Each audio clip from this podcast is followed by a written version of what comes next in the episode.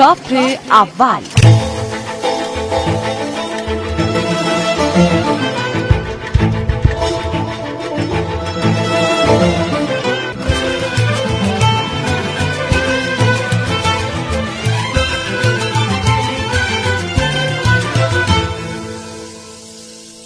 سلام. چاپ اول رو میشنوید از رادیو فرهنگ. من مسعود بربر در دقایق پیش رو برای شما از یک کتاب تازه صحبت می‌کنم.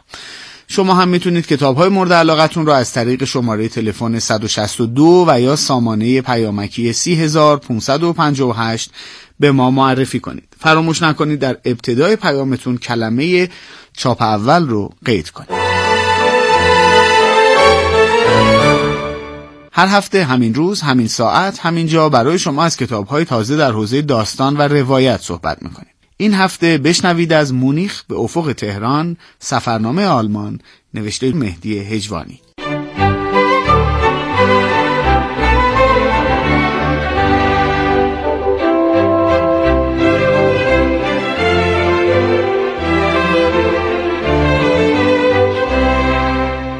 زیاد شنیده ایم که معمولا راه آهنها و ترمینال های مرکزی هر شهر ناامترین مکان ها هستند. علت شاید این است که همه در حال دویدن و شتابند. مسافر جماعت آن هم موقع سوار شدن به ترن و اتوبوس و هواپیما اصولا حواسش زیاد جمع نیست. مکانهای اینطوری مرکز جیببرها و دوستهایی است که در کمین آدمهای غریبه و خسته و گیج نشستند. با این همه راه آهن مرکزی در اینجا برای من بسیار آرامش بخش است. یکی به این علت که فروشگاههایشان همه گران یا زنجیره‌ای نیستند. فروشگاه زنجیره‌ای به موقعیت دنیا و آخرت شباهت دارد. چون فروشنده و صندوق به عنوان معمور عذاب کنارت نیستند و آن لحظه حساب کتاب یا سبک سنگین نمی کنی. در عوض قفسه های شیک و پربار و فضای خنک و نوای موسیقی و یک چرخ خرید که روان و کمککار است.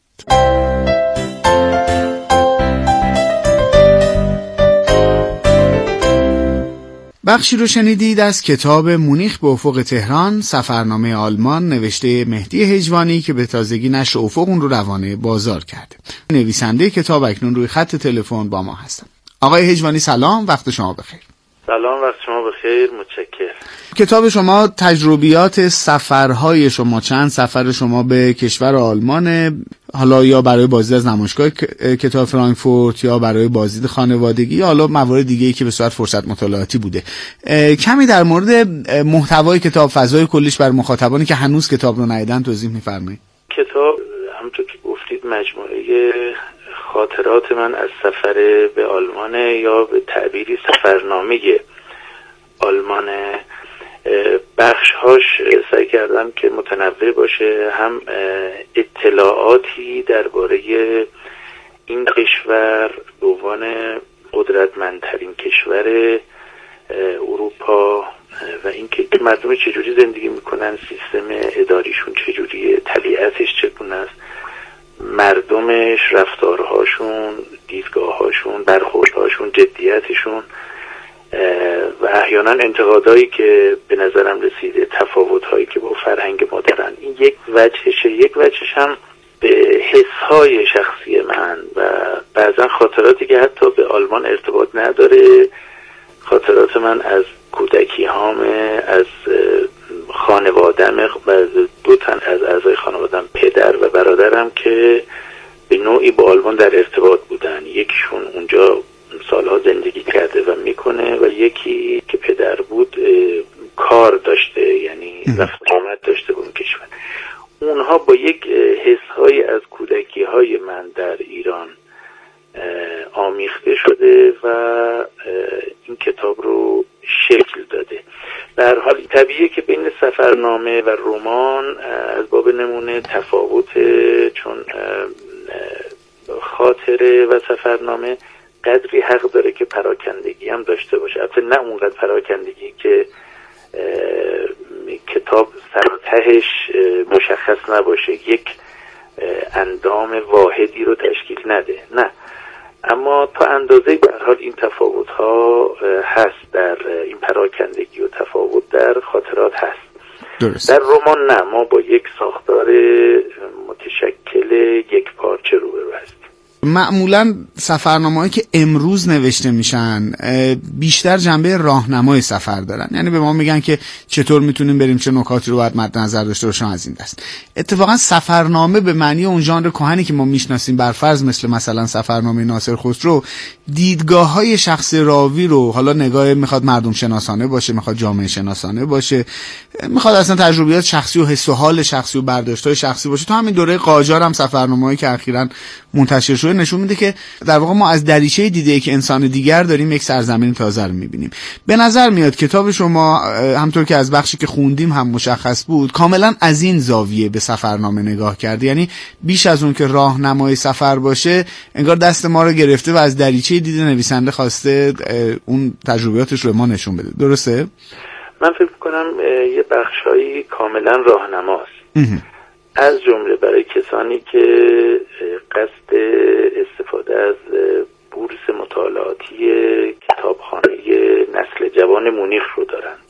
و یا موارد مشابه. کسی که اونجا می‌خواد دانشجو بشه کسی که اونجا می‌خواد درس بخونه. مطمئن برای کسانی که اونجا زندگی هم می‌خوان بکنن این نکاتی داره که قدری کمکشون می‌کنه به دوچاره یک نوع شک نشن. بدونن کجا دارن میرن و با چه ملت و نهادهایی روبرو هستن. اما بعضیاش هم جنبه شخصی داره. چرا؟ برای اینکه نمی‌خواستم یه کار خشکی باشه که مثل دیکشنری ما بهش مراجعه بکنیم. بگیم که مثلا ساختمون های آلمان چجوری هن اتوبوساشون چجوری هن سیستم حمل و نقلش چجوری؟ نمی‌خواستم اینجوری باشه.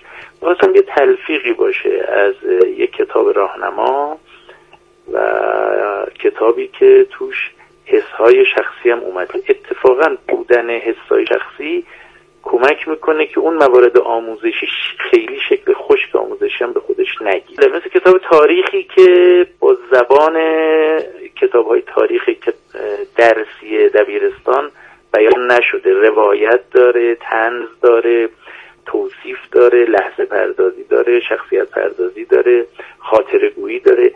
اینا باعث میشه که وجه آموزشی کمتر خودشو نشون بده. به تعبیری امروز میگن infotainment یعنی ترکیب دو واژه information و entertainment بله. یعنی اطلاع و سرگرمی. که اینو تبدیلش کردن به یک واژه برساخته جدید به نام اینفوتینمنت. در مجموع فکر می‌کنید مخاطب اصلی اثر شما بیشتر چه کسانی هستند؟ کسانی که قصد سفر به آلمان رو دارن پژوهشگرن یا نه؟ هر مخاطب عادی می‌تونه بخونه و لذت من فکر می‌کنم که طیف مخاطبان رو باید دید. البته آدم بهتره وقتی چیزی رو می‌نویسه خیلی به مخاطب فکر نکنه. چون گاهی مجبور میشه خودش رو در چارچوب خواسته ها و دیدگاه های مخاطبش قرار بده. ابتداعا بهتره ما اون چیزی رو که فکر می‌کنیم باید بنویسیم و اگر ننویسیم اذیت میشیم. این رو از ذهنمون بیرون بکشیم روی کاغذ بیاریم.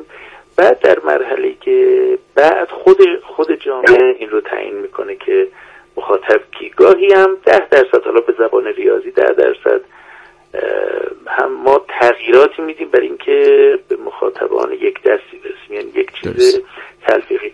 من تو بین کسانی که این کتاب رو خوندن و خیلی هم وظیفه خودشون نمی‌دونستن از این کار تشکر بکنن. ولی تشکر کردن و گفتن خوشون اومده. این طیف ها رو می‌بینم. یعنی کسانی که اصلا نرفتن اروپا نرفتن غرب حالا فعلا قصدش هم ندارن. کسانی که قصدش رو دارن و می‌خوان برن و کسانی که رفتن تجربه کردن الان مقیم اونجان 6 سال 7 سال اونجا هستن و وقتی اینو خوندن گفتن چقدر ما این حسا برامون زنده شد. چون اول که آمده بودیم خیلی حس قربت داشتیم. این لحظه پردازی که تو کار شده به دل ما نشست. البته اظهاراتی بوده که اونا کردن. البته کسانی هم با دید انتقادی نکاتی رو گفتند مواردی رو یادآور شدن خیلی متشکرم از فرصت که در اختیار ما قرار دادید درود بر شما. خدا نگهدار. سپاسگزار